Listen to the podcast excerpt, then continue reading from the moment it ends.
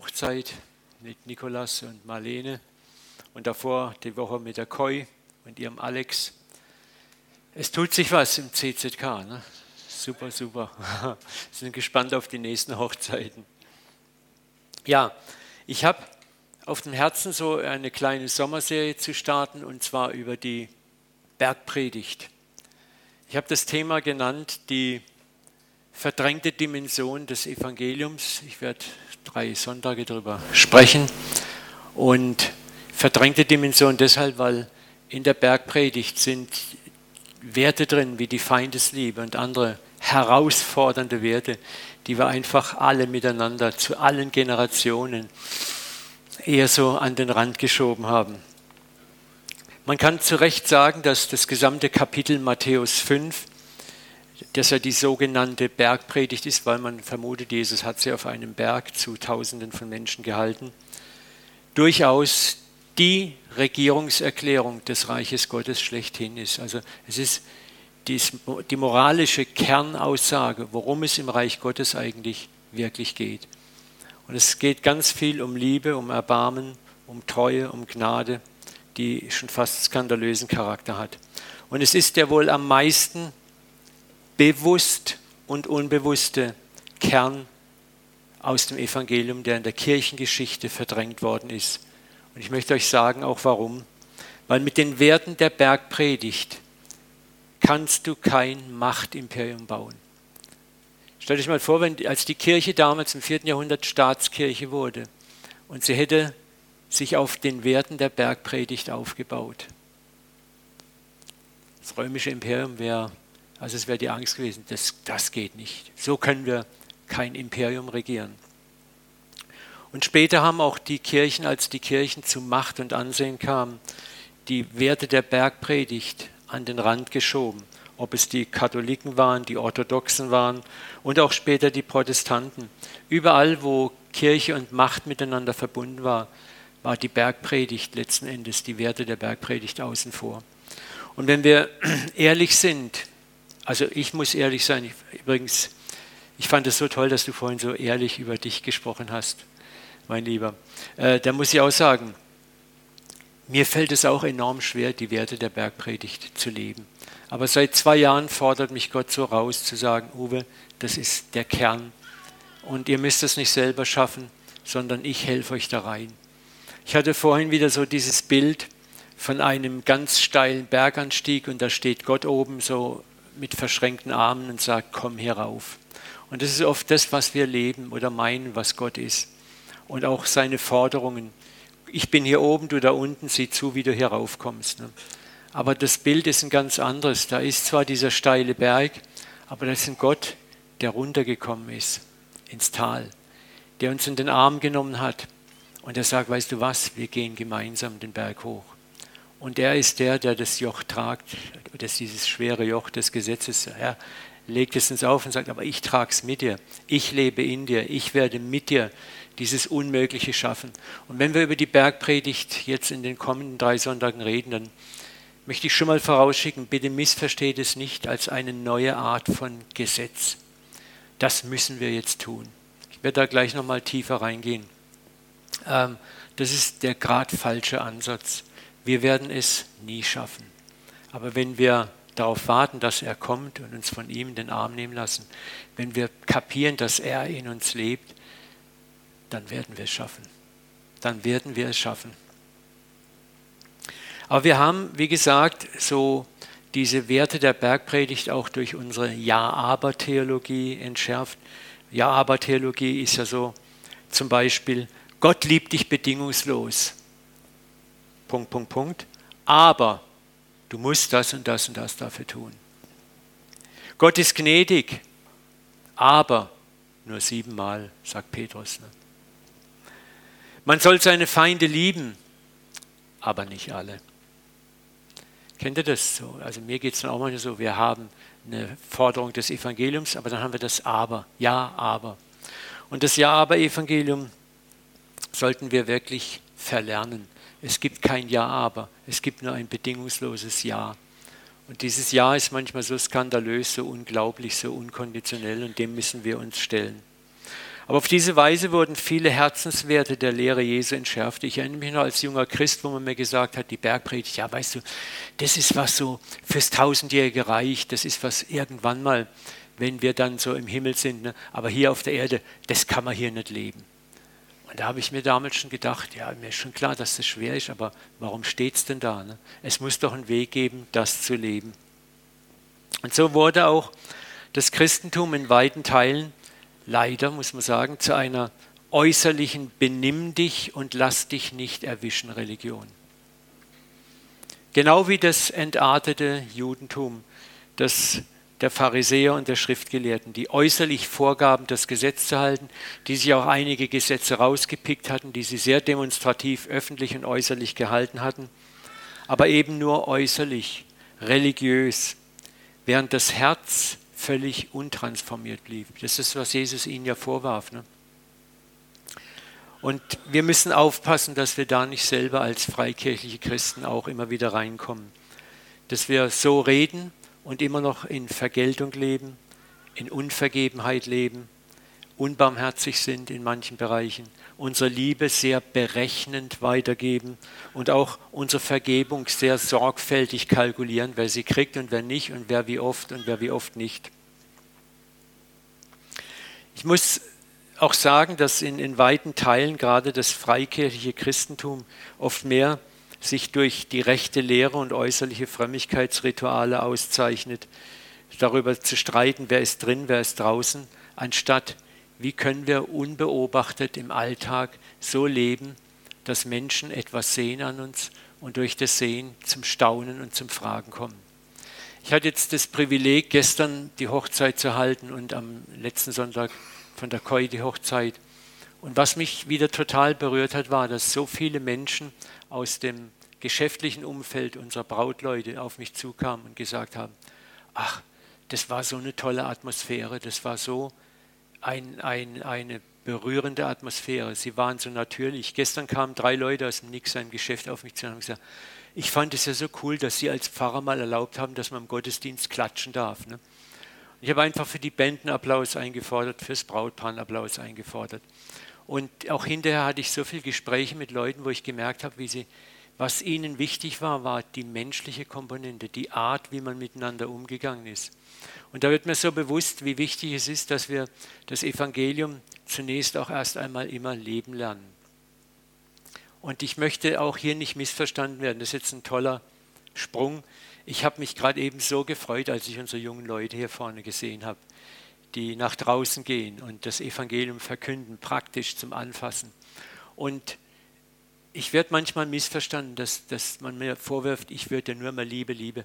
Hey, ich möchte euch eins sagen, beides ist wichtig. Dass wir rausgehen, dass wir Leute auch mal so, wie Gott uns zeigt, frontal attackieren und berühren. Aber es ist auch ganz wichtig, diese andere Seite, dass wir im täglichen Leben das Evangelium leben. Und da ist die Bergpredigt eine so große Hilfe, dass wir diese Werte internalisieren und sie einfach nur leben. Und dann kommen die Leute von ganz allein und fragen dich, wer bist du? Du wirst zu dieser Stadt, von der Jesus sagt, die auf dem Berg einfach scheint, die nicht übersehen werden kann. Und wenn wir das zueinander kriegen, miteinander, ne, dieses Rausgehen und dieses Herz, das Neue, ich glaube, unsere Stadt wird explodieren. Und sie ist schon langsam dabei. Also ich spüre schon immer, wie es knistert und knackt. Und möchte euch echt Mut machen. Macht weiter, auch ihr jungen Leute. Jesus hat gesagt, daran wird die Welt erkennen, dass ihr meine Nachfolger seid, wenn ihr Liebe untereinander habt. Das nochmal so als Überschrift. Und nicht daran, ob ihr recht habt mit euren Auslegungen und Lehren. Wir müssen aufpassen, dass wir nicht in Rechthaberei ersticken, sondern dass wir zunächst mal wirklich lernen, bedingungslos zu lieben. Jesus hat die Sünder, die Menschen, die Gott fern waren, die Gott distanziert waren, zunächst mal bedingungslos angenommen. Und das hat ihn die Kritik der Frommen eingebracht, die darauf bedacht waren, wer ist drin, wer ist draußen, wer ist richtig, wer ist falsch. Und Jesus sagt, wir sollen jenes tun und dies nicht lassen. Und das ist immer die Kunst, zu erkennen, sehr wohl zu sagen, was ist richtig, was ist falsch, aber auch in der richtigen Reihenfolge, in der richtigen Weise, wie gehe ich mit Menschen um.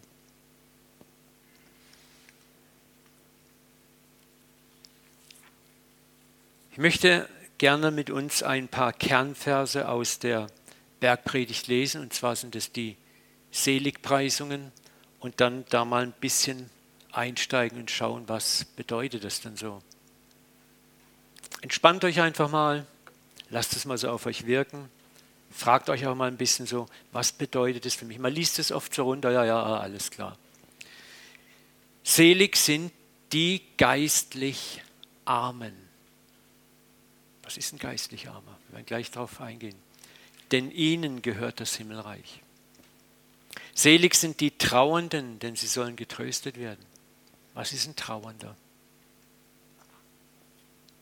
Die werden getröstet. Selig sind die Sanftmütigen. Was ist Sanftmut? Denn sie werden das Land ererben. Selig sind die nach Gerechtigkeit hungert und dürstet, denn sie sollen satt werden. Nur nach der Gerechtigkeit, die mir widerfährt, da dürsten wir alle nach, oder ist diese Gerechtigkeit noch viel, viel größer und umfassender? Selig sind die Barmherzigen, denn sie werden Barmherzigkeit erlangen. Seid barmherzig, wie euer Vater im Himmel barmherzig ist. Selig sind die reinen Herzen sind. Auch so ein interessanter Satz. Was heißt es? Wer von uns hat schon ein reines Herz? Also ist doch hier was ganz anderes gemeint. Denn sie werden Gottes Kinder heißen. Selig sind, äh, ach sie werden Gott schauen, sorry, danke. Ich war hier schon verrutscht. Selig sind die Friedfertigen, denn sie werden Gottes Kinder heißen. Selig sind die, um der Gerechtigkeit willen verfolgt werden, denn ihr ist das Himmelreich. Und auch hier ist es interessant, was ist das verfolgt werden um der Gerechtigkeit willen? Nur die allgemeine Christenverfolgung oder was bedeutet es in unserem konkreten Alltag? Freut euch und frohlockt, denn euer Lohn ist groß in dem Himmel, denn genauso haben sie die Propheten verfolgt, die vor euch gewesen sind. Ist auch ein interessanter Aspekt. Wir lassen die Folie mal ein bisschen stehen und ich möchte dazu zum einen oder anderen Vers etwas erklären, aber ich möchte vorher noch mal was Wichtiges sagen. Was ist die Brille, durch die wir diese Texte lesen? Bitte nochmal, liest diese Texte niemals als neues Gesetz. Mir damals als junger Christ auch ein Prediger gesagt, die Bergpredigt und die Seligpreisung sind das neue Gesetz im neuen Bund. Ich dachte, wunderschön. Das, wenn wir das so lesen als ein Gesetz, hier sagt Gott, tu dies und jetzt mach's, dann sind wir genau wieder in diesem Würdigkeitswettbewerb, den kein Mensch gewinnt, in diesem frommen Kampf, der im Krampf endet, wo man so tut, als ob. Ich möchte nochmal, dass wir verstehen, das gesamte Gesetz hat nur eine einzige Aufgabe, uns zu zeigen, dass wir es nicht schaffen. Das ist die Aufgabe des Gesetzes. Punkt aus, fertig. Und dass wir Gnade und Vergebung und diese völlige Neuschöpfung unseres inneren und äußeren Menschen brauchen, um überhaupt im Gesetz leben zu können. Jesus hat das Gesetz so gelehrt. Er hat auch ganz klar gesagt, zum Beispiel dieser, dieser Satz, Wer eine Frau oder einen Mann nur ansieht und begehrt schon, der hat in seinem Herz schon die Ehe gebrochen. Jesus hat es nicht gesagt, um uns fertig zu machen oder uns ein schlechtes Gewissen anzuhängen, sondern um uns zu zeigen, schau mal, wenn ihr Lieben, und es waren die Pharisäer schon mit dem Wort Gesetz spielt, dann zeige ich euch mal, was Gesetz wirklich bedeutet. Wenn ihr damit spielen wollt, dann seht mal zu, wie ihr damit fertig werdet. Ne? Und da müsste eigentlich jeder normal denkende Mensch sagen, sorry, packe ich nicht. Und dann würde Gott sagen, jetzt hast du es kapiert ich möchte das Gesetz in dir erfüllen, ich möchte das Gesetz in dir zur Wirkung bringen. Ich möchte das tun, was ich in Hesekiel vorher gesagt habe. Ich werde meinen Geist in euch geben. Ich werde aus euch solche Leute machen, die in meinen Gesetzen wandeln, meine Rechte halten und danach tun. Ich werde, ich werde, ich werde, ich werde. Und da müssen wir hinkommen, auf die Seite treten und ihm Platz machen. Das ist so schwer. Lesen wir nochmal auch, was Paulus dazu sagt in Römer 3, 20. Denn durch das Halten von Geboten wird kein Mensch vor Gott gerecht. Das Gesetz führt oder dient nur dazu, dass man seine Verfehlungen erkennt. Das ist der einzigste Sinn. Und auch diese Worte der Seligpreisungen, die Forderungen der Bergpredigt sind zunächst mal nicht Gesetze, wo Gott sagt, erfüllt es, sondern um dir zu zeigen, schaut, das ist mein Leben, was ich mir für euch ausgedacht habe. Das ist das Leben, das ich euch geben möchte. Und es ist vor allen Dingen die Liebe, die ich für euch habe. Ich habe diese Feindesliebe. Ich halte die rechte Wange und die linke Wange hin. Ich liebe euch auch da, wo ihr schlecht seid. Ne? Und das müssen wir kapieren. Gott ist der Erste, der gibt. Wir lieben, weil er uns zuerst geliebt hat. Und wenn wir das verstehen, dann begreifen wir langsam, dass wir ihn brauchen, auch diese Werte der Bergpredigt umsetzen zu können. Und dann führt er uns langsam in Situationen rein, wo du vielleicht das erste Mal lernst, deinen Feind zu vergeben. Das zweite Mal lernst, nicht zurückzuschlagen. Das dritte Mal lernst, eben die zweite Meile zu gehen. Und du begreifst langsam, was das für eine gigantische Veränderung in anderen Menschen bringt. Und du kriegst Sehnsucht nach mehr und mehr. Das Ganze ist ein Prozess auch. Wir lernen das prozesshaft und nicht indem man uns das als ein Gesetz vorne hinhält und sagt, so jetzt mach, ne? jetzt machen wir eine Woche Bergpredigt. Das geht so nicht. Gott wusste schon immer, dass wir das Gesetz nicht erfüllen könnten. Bevor er den Menschen schuf, wusste er schon. Christus ist das Lamm, das vor Grundlegung dieser Welt geschlachtet wurde. Warum? Weil Gott wusste, die packen das nicht. Gott hatte den Plan für unsere Erlösung schon bevor es einen Menschen gab, vollkommen bereit und erledigt und erfüllt. Das Problem liegt nicht bei Gott, das Problem liegt bei uns. Wir kapieren nicht, dass wir das Gesetz nicht halten können und versuchen es immer wieder. Das ist so wunderbar, ich habe es schon tausendmal gesagt, als Adam und Eva in die erste Sünde fielen, was taten sie? Sie versuchten das Gesetz erfüllen. Zunächst mal, indem sie vor Gott davonrannten, sich versteckten ich tue was, ich ziehe mal allein, ich verdufte, ich gehe mal aus dem Weg, sich Schürzen bauten, Gott, wir machen was. Es ist der Mensch, der versucht und Gott sagt, okay, dann versuch's halt mal. Bis du hoffentlich scheiterst und bei mir ein, ankommst und sagst, es geht doch nicht. Ich möchte euch mal einen Vers, den ich auch immer wieder mal gerne gebrauche. Da haben wir es nochmal.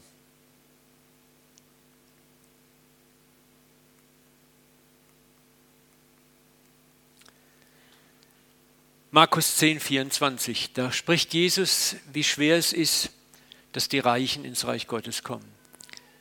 Die Jünger aber entsetzten sich über seine Rede.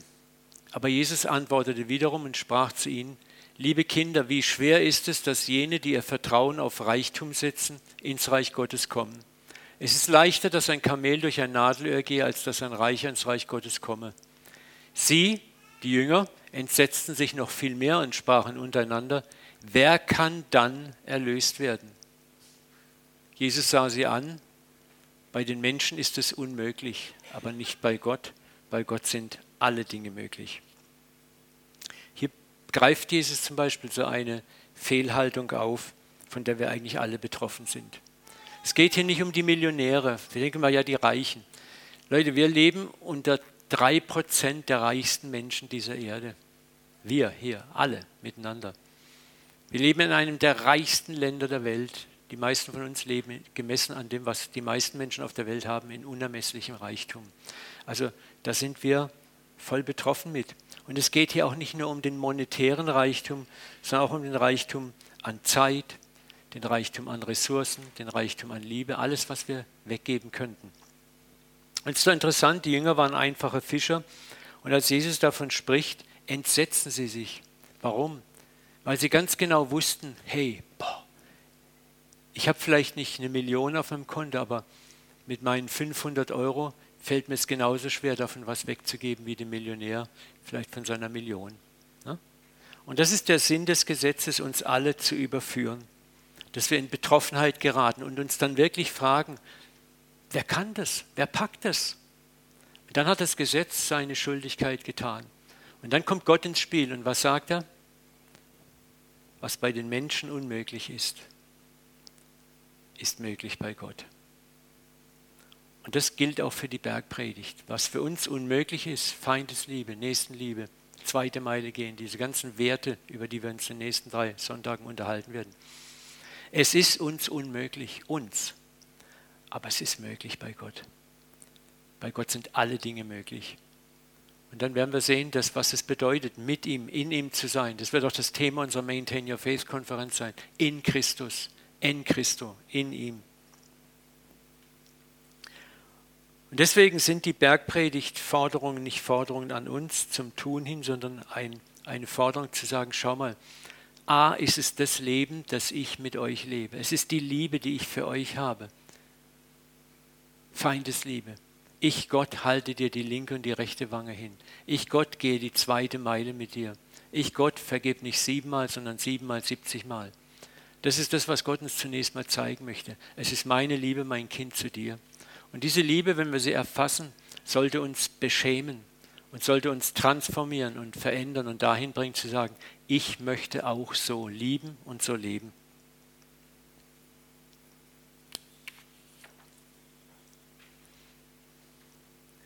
Und das kannst du nur lernen durch beständiges Hinfallen, Aufstehen, Krone gerade Rücken weitergehen. Du wirst scheitern und Gott wird dein Scheitern zulassen, auch dein moralisches Scheitern. Aber in deinem Scheitern möchte er dir begegnen mit Vergebung, mit Wiederherstellung. Deswegen hatte ich auch heute Morgen so stark den Eindruck, He never lets you down. Du bist vielleicht selber schuld auch an deiner aktuellen Spannung oder Misere oder was auch immer. Aber er sagt, ich lasse dich nicht runter. Ich vergebe dir. Wenn deine Schuld blutrot ist, so werde ich sie doch schneeweiß machen. Ich vergebe dir. Weißt du, und wenn du diese Vergebung erfährst, siebenmal, siebzigmal immer wieder, wieder und wieder, skandalös, unverdient, dann zerbricht dein Vergeltungsuniversum. Du kannst auch anderen dann nicht mehr nicht vergeben. Etwas transformiert sich in dir. Die Liebe transformiert dich. Die Liebe, die du erfahren hast, die kann gar nicht mehr anders. Du willst sie anderen Menschen weitergeben. Unmerklich verändert sich das die Härtigkeit deines Herzens zu immer mehr Weichheit. Und das Paradox ist, du musst selber genügend hinfallen, Gnade erfahren, um Gnade geben zu können. Und das andere Paradoxon ist, je disziplinierter du lebst, je mehr du den Eindruck hast, ich schaffe das selber, umso unbarmherziger wirst du. Das ist das, was in der, in der Seelsorge das ältere Brudersyndrom genannt wird. Ihr kennt den jungen Bruder in der Lukas 15, verloren Sohn, Geschichte, den älteren Bruder. Der ältere Bruder hat aus eigener Kraft und eigener Disziplin ein tadelloses Leben geführt. Aber sein Herz war vom Vater entfernt, sein Herz war vom Bruder entfernt, sein Herz war nicht mit Liebe und Erbarmen erfüllt. Es war ein Herz, das berechnet hat, ganz knallhart berechnet. Ich habe das und das getan, dafür sollte ich das und das kriegen. Es ist ein Paradox, aber so arbeitet Gott mit uns. Und dieses neue Leben ist ein Lern- und Reifeprozess, welches ein ganzes Leben lang anhält. Es ist kein Würdigkeitswettbewerb, wo wir uns würdig machen müssen. Unser ganzes Leben ist kein Würdigkeitswettbewerb. Wir leben nicht, um uns würdig für den Himmel zu machen. Wir sind bereits Himmelsbürger im Moment unserer Neugeburt. Wir sitzen schon jetzt mit Christus auf dem Thron. Wir sind nicht mehr vor dem Thron, nicht mehr unterhalb des Throns, wir sitzen auf dem Thron. Aber das religiöse Fleisch möchte so gerne es beweisen. Und da kommt Gott ins Spiel und Paulus hat es ja erlebt im 2. Korinther 12,7. Er kriegt diesen Dorn ins Fleisch, wo er sagt, diesen Stachel im Fleisch. Dreimal habe ich zum Herrn gefleht, nimm das weg von mir. Und Gott sagt, sorry, lass dir an meiner Gnade genug sein. Meine Kraft ist in deiner Schwachheit mächtig. Und wenn unser Fleisch was hasst, dann ist es Schwachsein, egal wie. Schwachsein, abhängig sein. Aber ich möchte euch das nochmal sagen. Solange du lebst, lebt in dir Gold und Asche. Gold und Asche. Du bist Gold und du bist Asche. Und so liebt Gott dich. Er sieht deine Asche und er sieht dein Gold. Und wir versuchen immer schön, das Gold über die Asche zu drapieren um uns so vor Gott zu präsentieren und auch vor den Menschen zu präsentieren. Aber Gott sagt, hey, lass beides sehen.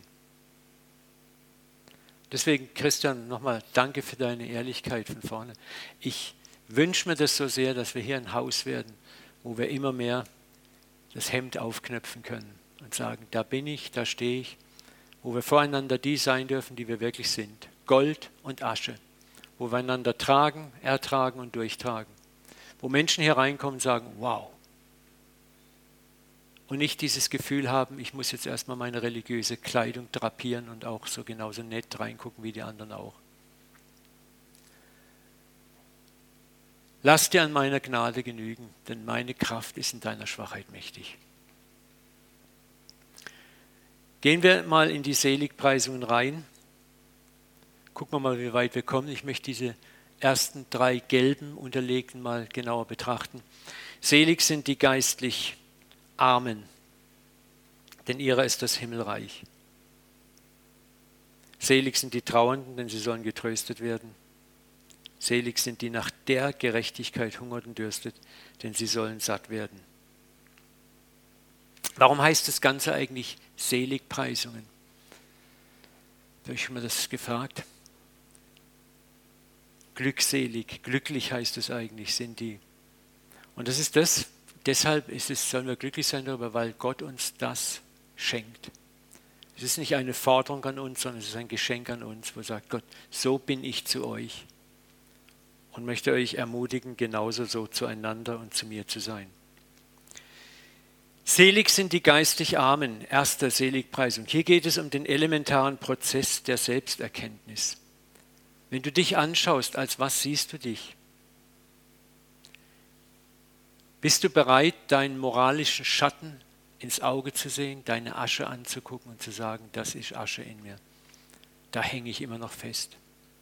Oder kämpfst du immer noch den Kampf der Ignoranz, es auf die Seite schieben, es fromm zu verbrämen, es fromm zu unterdrücken oder mit deiner Disziplin klein zu halten und zu sagen, naja, so schlimm ist er nicht. Jesus sagt, selig sind die geistlich Armen. Die, die sagen, ich bin geistlich arm. Hat nichts damit zu tun, so, oh toll, geistlich arm. Locker, kann, kann ich locker leben. Ne? Sondern hier geht es um eine echte Zerbrochenheit. Derjenige, der an, der an die Wand gefahren ist, der sagt, ich habe es so lange versucht, ich pack's nicht. Ich bin geistig arm. Aber selig heißt auch zu begreifen, in dieser Armut bin ich geliebt. In dieser Armut, das ist der Punkt, wo Gott sagt, jetzt habe ich dich da, wo ich dich haben möchte, wo ich dein Reichtum sein kann, wo ich dein Unterhalt sein kann, der unter dir ist, der dich fängt, hält und hebt. Selig sind die geistig Armen wo du erkennst, ich kann meine Unfähigkeit nicht selber überwinden. Es muss Gott machen. Und wo ich mich ihm anvertraue, immer mehr. Wo ich auch vom Menschen nicht mehr so tue, als ob. Und Gott sagt, ihnen gehört das Himmelreich. Selig sind die Trauernden. Was ist hier gemeint? Natürlich werden wir auch getröstet über unsere Traurigkeit, die wir hier erlebt haben, die Schicksalsschläge, die wir erlebt haben. Aber ich glaube, es geht hier auch noch um eine andere Traurigkeit. Es geht hier um eine Traurigkeit, in guter Weise traurig zu sein über meinen Zustand. Es ist interessant, als Petrus seinen Schatten erkennt, den er geleugnet hat, wo Jesus sagt, heute Nacht, ehe der Hahn kräht, wirst du mich dreimal verleugnet haben. Und was sagt Petrus? Ich? Boah, niemals. Das ist, das ist unsere Reaktion oft, wenn wir uns betrachten. Ich niemals. Und Jesus sagt, hey, ist gut, entspann dich, du wirst es ja erleben. Und dann wird er konfrontiert mit seinem Schatten. Und was sagt die Bibel? Er rennt hinaus in die Nacht und weint bitterlich. Das ist diese Traurigkeit, die gemeint ist, die auch ein Geschenk Gottes ist, wo wir über unser Versagen weinen dürfen.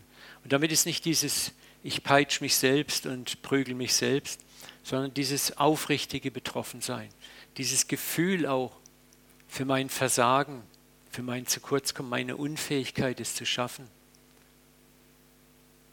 Und gerade das ist dann, schafft den Raum, wo Gott reinkommen kann und der Tröster sein kann, wo er reinkommen kann und den Samen seiner Liebe und seines Tuns reingießen kann. Nochmal, es geht hier nicht um Selbstverdammnis oder frommen Selbsthass, sondern um diese tiefe, aufrichtige Herzensbetrübnis, die nur Gott schenken kann. Das kannst du auch in Sacharja 12, Vers 10 nachlesen, wo Gott sagt, da werde ich den Geist der Betrübnis und des Weinens und Klagens über Israel ausgießen. Sie werden über den, in den sie gestochen haben, weinen und klagen, wie man klagt über den Erstgeborenen. Es ist diese aufrichtige Betroffenheit über unser Versagen, das nur Gott schenken kann. Gehen wir zur dritten Seligpreisung. Selig sind die nach der Gerechtigkeit hungert und dürstet, denn sie sollen satt werden. Diese dritte Seligpreisung beschreibt das tiefe Verlangen nach dem neuen inneren Menschen, nach dieser Gesinnung, die im Einklang ist mit dem Wesen Gottes. Hungerst du und dürstest du nach der Gerechtigkeit, nach dem Zustand, wo du sagst, oh, jetzt Gott, jetzt sind wir eins. Und Jesus sagt, glücklich sind die, die diesen Hunger haben. Diesen Hunger auch schenkt Gott. Und dieses Geschenk ist das, dass Christus jetzt in uns lebt. Und das verstehen wir zwar zunächst mal intellektuell so ein bisschen, ja, ich, ich bekenne, ich glaube das, aber es ist oft noch in unserem Herzen gar nicht angekommen. Ja? Diese Seligpreisung hat ganz viel damit zu tun, diese innere Bereitschaft zu erlangen, auf die Seite zu treten. So lebe nun nicht mehr ich, möchte mal diese Verse kurz angucken. So lebe nun nicht mehr ich, sondern Christus lebt in mir dass das Wirklichkeit in uns wird.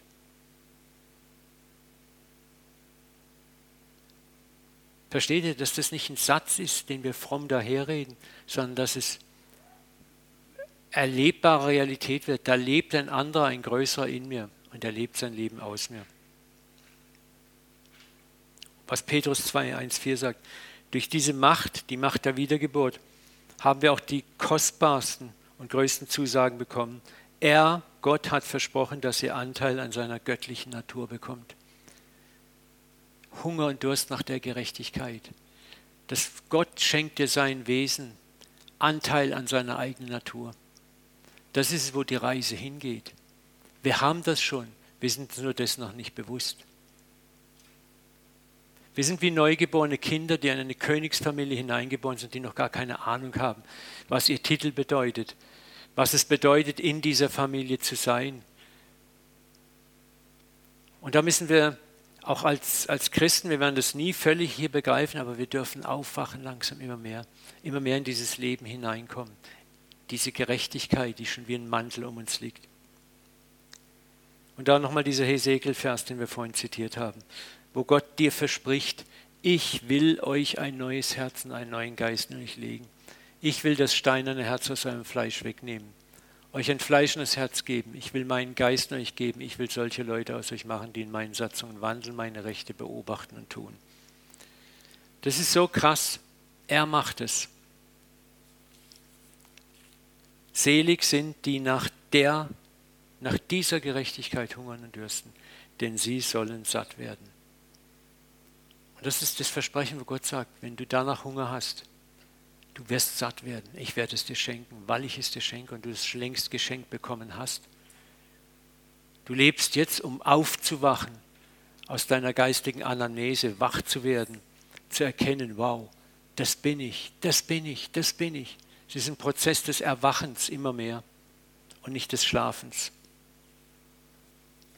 Schauen wir uns noch ein paar weitere Seligpreisungen an.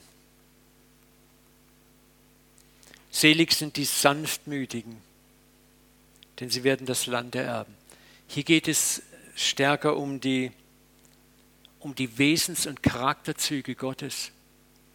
Jesus selber sagt von sich, ich bin von Herzen demütig und sanftmütig, lernt von mir. Das Alte Testament sagt, barmherzig, gnädig, gütig und geduldig und von großer Güte und großem Erbarmen ist Gott. Selig sind die Sanftmütigen, denn sie werden das Land ererben. Selig sind die Barmherzigen, denn sie werden Barmherzigkeit erlangen. Selig sind die reinen Herzen, denn sie werden Gott schauen. Selig sind die Friedfertigen, denn sie werden Gottes Kinder heißen. Das ist auch gleichzeitig so ein, ein Schuss gegen das Machtgefüge der Welt und es beschreibt gleichzeitig das Machtgefüge im Reich Gottes, was so völlig anders ist. Deswegen habe ich vorhin gesagt, du kannst mit den Werten der Bergpredigt kein säkulares Reich bauen. In der Welt, und ich muss es sagen, auch in vielen christlichen Kreisen gilt, der Stärkere gewinnt. Gleiches mit Gleichem vergelten. Liebe und Gnade gebe ich gegen Verdienst und Würdigkeit. Der hat es verdient. ja, der hat verdient, dass ich ihm vergebe, der hat verdient, dass ich gnädig bin. Und wenn wir so leben, haben wir automatisch auch irgendwann dieses Bild, dass Gott genauso tickt. Ne? Oder dieser schreckliche Satz, hilf dir selbst, dann hilft dir Gott.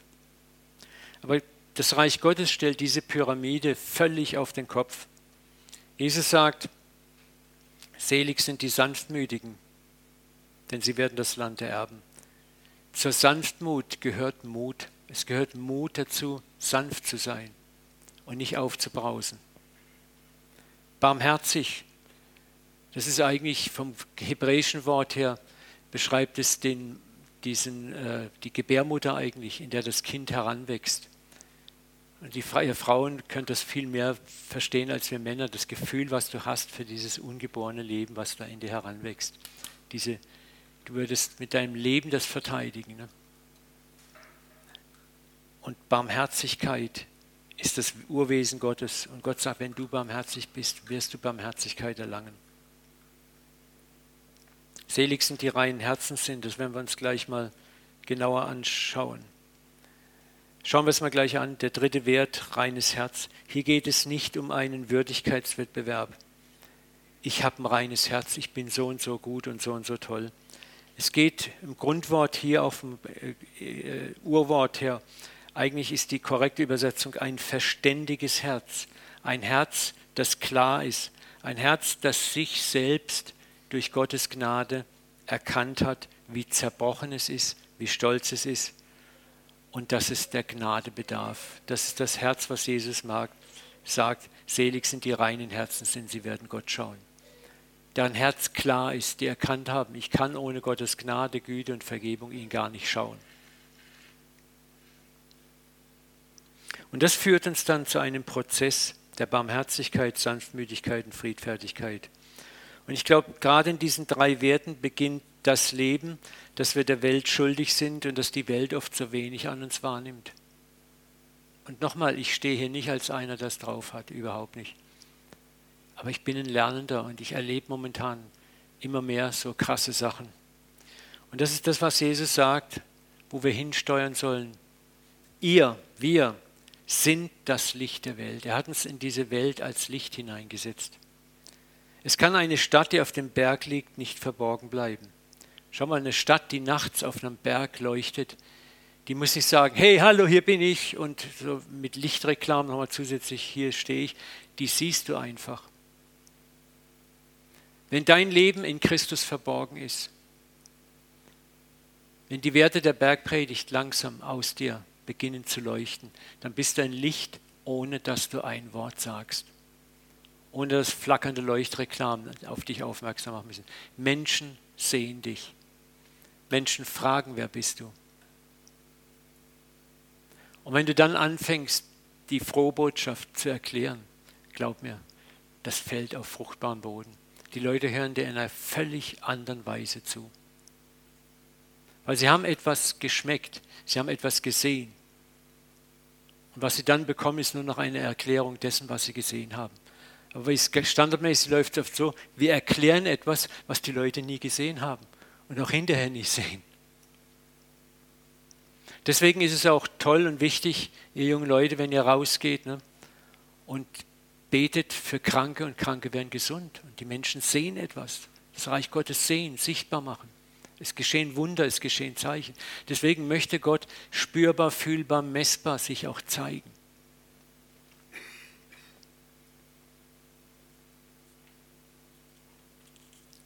Man zündet auch kein Licht an, setzt es in einen Scheffel, sondern auf einen Leuchter.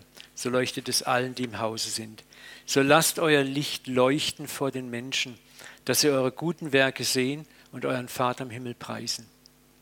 Auch hier gilt, jetzt nicht rausrennen und so tun, als ob, sondern versuch einfach in kleinen Schritten in deinem Leben die Werte der Bergpredigt zu leben. Barmherzigkeit, Güte, Sanftmut, Freundlichkeit, linke Wange, rechte Wange. Fang im Kleinen an. Du musst nicht gleich, wenn der eine eine watscht, sagen, oh bitte hier auch nochmal dran. Ja, aber fang klein an. Aber du wirst sehen, Gott wird dir zeigen, das funktioniert, das geht. Menschen werden überrascht sein. Lass dein Licht leuchten. dass sie eure guten Werke sehen, euren Vater im Himmel preisen.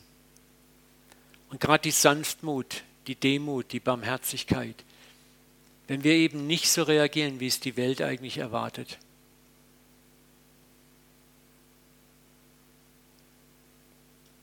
Gestern bin ich, ist mir was passiert. Ich bin in eine Polizeikontrolle gekommen, sowas habe ich noch nicht erlebt. Ich fahre von der Hochzeit schon ein bisschen früher los. Auf einmal auf der Höhe der Siemensallee werde ich von zwei Polizeiwagen in die Mangel genommen, aber wie im Film. Einer von hinten mit Blaulicht und einer von vorne fährt frontal auf mich zu. Und ich habe erst gedacht, was ist jetzt los? Haben die mich verwechselt oder wie? Ne? Und bleiben Sie im Wagen sitzen, bis wir zu Ihnen kommen. Ich dachte, jetzt kommen die vielleicht schon so. Und dann kam der Polizist her und sagte, ja, entschuldigen Sie, wir haben einen Anruf bekommen, dass Sie Alkohol getrunken haben und dass Sie ins Auto gestiegen sind und losgefahren sind. Da habe ich gesagt, Entschuldigung, ich bin Pfarrer, ich hatte mein Collarhemd an. Ich bin äh, auf einer Hochzeit gewesen, natürlich. Und ich habe auch ein Gläschen Orangensaft mit einem Spritzersekt getrunken. Ja, dann können wir gleich blasen. Gepustet, 0,000. Ich meine, da hast du schon ein bisschen Angst, denkst, na, so bisschen Sekt, macht das was? Und dann war das Schöne, äh, ich war dann auch erst so ein bisschen aufgeregt, zittrig und dann auch wütend innerlich. Ne? Und dann kam aber zunehmend Ruhe rein und Gelassenheit. Und ich war freundlich zu den Leuten. Ich habe gesagt, hey, ich weiß, sie machen auch nur ihren Job. Und das war denen dann plötzlich so peinlich, dass da 0,000. Und dann sagte einer auch, ja, ich habe auch gesehen, wie sie jetzt ihr Fahrzeug eingeparkt haben. also perfekt, vollkommen, da ist ja gar nichts. Ne? Das war am Schluss so gekippt und ich habe einmal mehr wieder gemerkt, wie es ist, wenn wir barmherzig sind, sanftmütig sind auch wenn es manchmal die Situation gar nicht so erfordert, ne, oder man vielleicht sagt, ich habe mein Recht. Ne. Du änderst die Situation auch im Gegenüber und die Dinge laufen einfach anders. Ich sage, also es tut uns furchtbar leid, haben Sie eine gute Weiterfahrt. Und das Thema war durch. Ich möchte euch nochmal, und dann machen wir auch schon Schluss. Ah, ich glaube, das war schon. Äh, nochmal vorlesen von Anselm Grün. Das hat mich, das habe ich mir als Spruch auch in meine Bibel rein, weil es mich so berührt. Sanftmut. Keine geistliche Tugend bringt so Weisheit und Liebe hervor wie die Sanftmut. Sanftmut ist ein Zeichen dafür, dass wir Christus verstanden haben und ihm wirklich nachfolgen. In der Sanftmut wird eine andere Art von Geistlichkeit sichtbar. Nicht strenge, nicht moralisieren, nicht das Angst machen. Darum ist ein sanftmütiger Mensch anziehend für viele. Und ich glaube, auch das war das, warum Jesus anziehend war für viele. Warum die Sünder, die Zöllner, die Huren und die ganzen zwielichtigen Leute zu ihm kamen und ihn gerne hören wollten. Nochmal, ein sanftmütiger Mensch ist anziehend für viele. Er muss Andersdenkende nicht von seiner Rechtgläubigkeit, also von seinem Glauben, argumentativ überzeugen. Er hat es nicht nötig, verkrampft zu missionieren, also so mit Druck. Seine Sanftmut ist Zeugnis für Christus genug. Wer solch einer Sanftmut begegnet, begegnet Christus in ihm und wird ihn darin erkennen. Menschen sehen etwas in dir. Und ich erlebe das wieder und wieder seit den letzten zwei Jahren. Sanftmut, Demut und Barmherzigkeit sind Kriterien echter Geistlichkeit. Nur wenn Menschen, Christen in Ausführungszeichen, sanftmütig geworden sind und barmherzig mit ihren Mitmenschen umgehen, bezeugen sie eine Spiritualität, die Christus gemäß ist.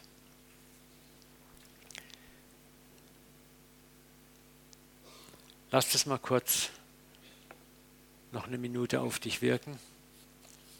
Ich möchte es einfach mal stehen lassen. Es ist so wertvoll.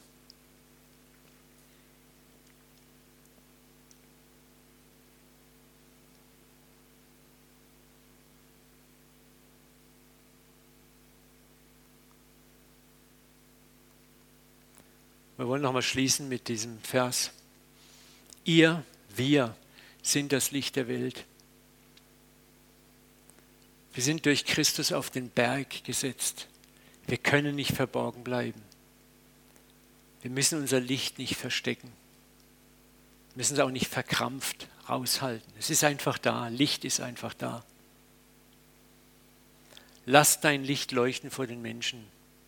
Nicht arrogant, nicht schau mal, wie toll ich bin, sondern einfach lass es einfach leuchten. Sei der du bist. Ja.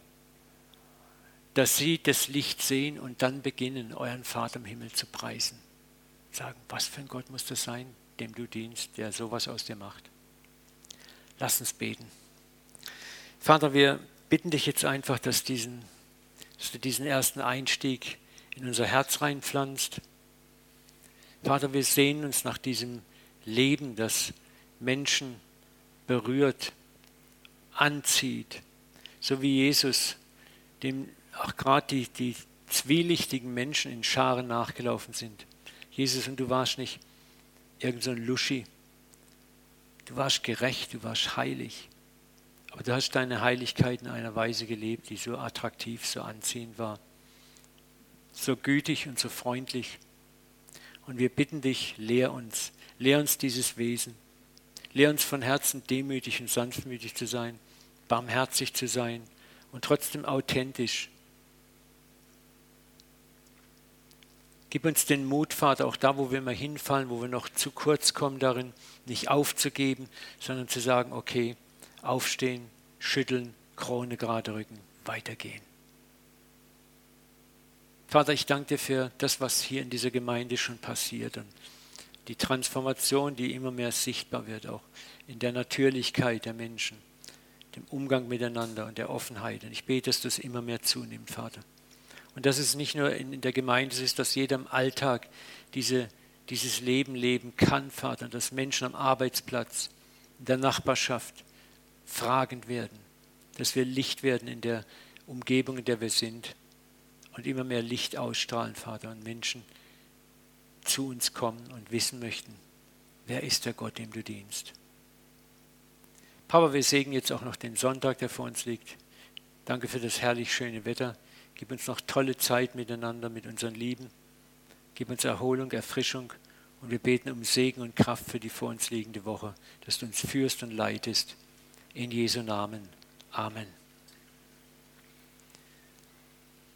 Ich hätte noch eine Bitte, wenn ihr für mich beten könntet.